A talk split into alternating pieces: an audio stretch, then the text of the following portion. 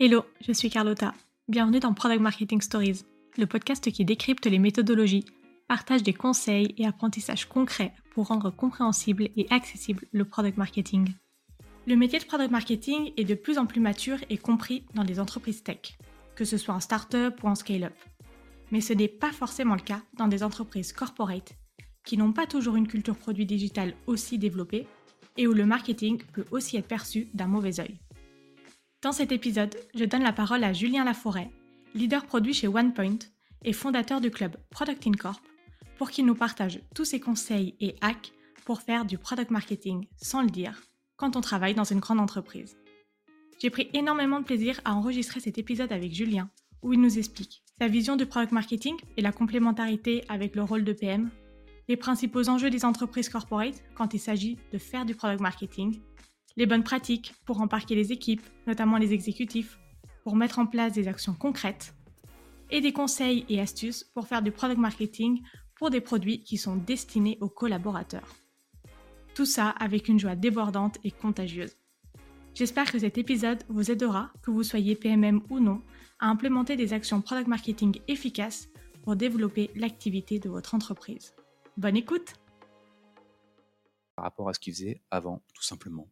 Il y a un sujet, je pense, qui est très intéressant à adresser, c'est le sujet des produits qui sont à destination des collaborateurs et qui sont parfois même obligatoires. Donc on se dit, à quoi ça sert de vendre un produit qui est obligatoire ? Quelle est ta vision et tes conseils justement pour travailler sur ces sujets-là, qui sont souvent complexes ?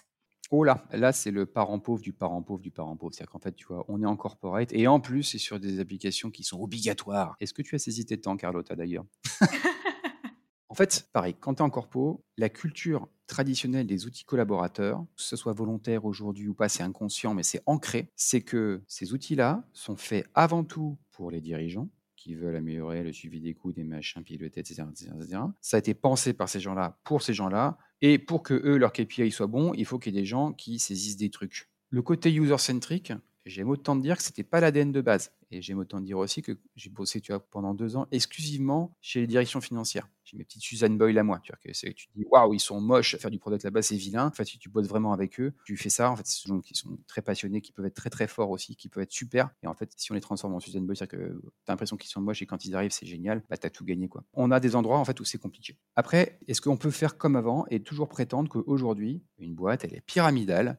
Et de toute façon, si le directeur l'a décidé, les collaborateurs vont se le cogner, et s'ils ne sont pas d'accord, c'est la porte. Je pense que c'était peut-être valide dans certains modèles d'organisation très, très dictatoriaux, où le collaborateur était plutôt un employé au service de l'entreprise et de son dirigeant. On a un tout petit peu changé de modèle. Et je vois de plus en plus de co-construction, etc. Mais ça, c'est pas pour faire chic. Ces trucs-là, c'est parce que les gens sentent qu'il y a une espèce d'équilibre quelque part, où il faut qu'il y ait un gain, ok, pour l'entreprise, pour ses applications dédiées aux collaborateurs, mais il faut qu'il y ait un gain pour aussi l'utilisateur. C'est pas un gain 100% utilisateur non plus. On peut être 100% user-centrique, mais il faut que tu aies de la value, en fait, pour l'entreprise et pour les users, que ce soit plus équilibré. Donc la réponse, est-ce qu'il faut faire du product marketing pour ces produits destinés aux collaborateurs ? En 3 mots, oui, oui et oui. Parce qu'il y a besoin, pour ces produits-là, de trouver en quoi le produit va être utilisé à ces collaborateurs-là. Surtout s'ils ont un pouvoir de dire non aux négociations. Tu sais, il y a certaines grandes entreprises qui ont une culture très syndicale, qui ne sont pas très verticales non plus. Vas-y, va imposer dans une entreprise super syndicale, utilisez cet outil-là, et sinon quoi ? Sinon la grève ? Ah non, dans ces cas-là, on va peut-être essayer de trouver de l'intérêt. Donc en fait, je vois le product marketing pour aussi apaiser ces images de relations entre le groupe et les collaborateurs, entre le chef, le management et puis le terrain. Franchement, c'est trop bien. Donc, trouver en quoi ça va être utile. Créer de l'engouement. Ouais, c'est possible de créer de l'engouement si c'est intéressant, en fait, d'essayer quelque chose d'intéressant pour eux. Tout ne sera pas que pour eux, mais il y aura quand même des choses pour eux. Ça peut être aussi de faciliter leur onboarding dans le produit. Ceux qui nous écoutent sont en train de pleurer en pensant à la manière dont ils ont reçu leur nouvelle application de gestion de je ne sais quoi. Et paf, tiens, voilà, avec ton mode opératoire de 500 pages, ça t'apprendra. Peut-être qu'on peut faire des choses un peu mieux que ça aujourd'hui, quoi. Surtout, en fait, tu vois, dans notre quotidien, on est habitué à avoir un onboarding un peu coolos, on nous apprend les trucs, timeline step by step. On peut faire des choses comme ça aussi, sur les applications d'entreprise, c'est pas interdit. Et puis surtout, de récupérer l'adoption. Parce que ça aussi, avant on disait je préfère me boucher les oreilles parce que tu comprends, la dernière fois qu'on a fait une enquête utilisateur, ils nous ont remonté que c'était tout pourri et du coup le chef il était énervé, donc maintenant on le fait plus, on n'écoute plus, parce que tu comprends, c'est je fais what, qu'est-ce qui se passe? Donc il faut prendre ces sauts parfois de vomi, ça veut dire que globalement on n'a pas été forcément très bon et qu'on peut s'améliorer. Moi je le prends, il faut le prendre. Pour les entreprises qui veulent avoir un peu plus d'expérience collaborateur, expérience employée, enfin voilà. Le défi est beaucoup plus grand. parce qu'on part de très très loin et de la culture très très verticale et de façon t'es utilisée, à des trucs un peu anachroniques, tu vois, genre conduite du changement. Bisous à tous ceux qui ont de la conduite du changement. Conduite du changement, ça date de ça, c'est-à-dire que tu comprends bien le truc, c'est-à-dire que c'est bien descendant, tu vois. On va conduire le changement pour des gens qui sont un peu bêtes, tu vois. Donc, on va conduire le changement pour eux, quoi, tu vois. Oh, ça, c'est la catastrophe nucléaire, je trouve que ça date de cette époque-là.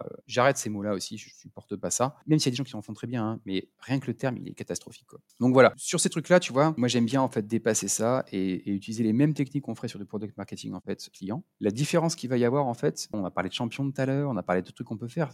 Moi, j'ai fait ça avec des comptables. Je dis pas que les comptables, c'est nul. Au contraire, les comptables, même les comptables, c'est vachement faisable. On a fait des vidéos avec des comptables. Je te parlais, tu vois, de Fatima tout à l'heure. C'est une vraie comptable, en fait, hein, qui est chez un conseil départemental du secteur public. Tu te dis, attends, les product marketing pour de la compta dans le secteur public, t'es fou. Non. Ces gens-là sont preneurs et tu sais quoi, ils sont brillants en plus. Donc ça, c'est fou. On peut le faire partout. Il n'y a pas de limite non plus sur est-ce que l'application elle est chiante, est-ce que le public, t'as des gros préconçus. Ah bah non, tu comprends, c'est une application pour le RGPD. On va pas faire ça comme... Si, on va faire ça aussi. C'est tout à fait possible de le faire pour tous ces sujets-là. Il n'y a pas de limite. Moi, je suis chaud de le faire. Encore une fois, alors là, le mot de marketing n'apparaît nulle part. Surtout pas. S'ils veulent entendre dire le mot comme du changement, on dit oui. On dit évidemment, bien sûr. Et puis, ce qu'on va faire, c'est qu'on va faire les choses qui nous permettent, en fait, de créer de l'engouement, de l'attraction, de la visibilité, que les gens aient envie de s'inscrire. On va faire du community management, on va pas dire ça comme ça. On va dire, oui, ça serait bien d'ouvrir un canal dans Teams pour que, une fois par semaine, le champion, l'ambassadeur, ça va être incroyable. Exactement. À bientôt. Salut. Merci d'avoir écouté cet épisode jusqu'au bout. Si l'épisode t'a plu, n'hésite pas à le partager sur LinkedIn en me taguant. Tu peux aussi me soutenir en laissant un avis 5 étoiles sur Apple Podcast et me laisser un commentaire.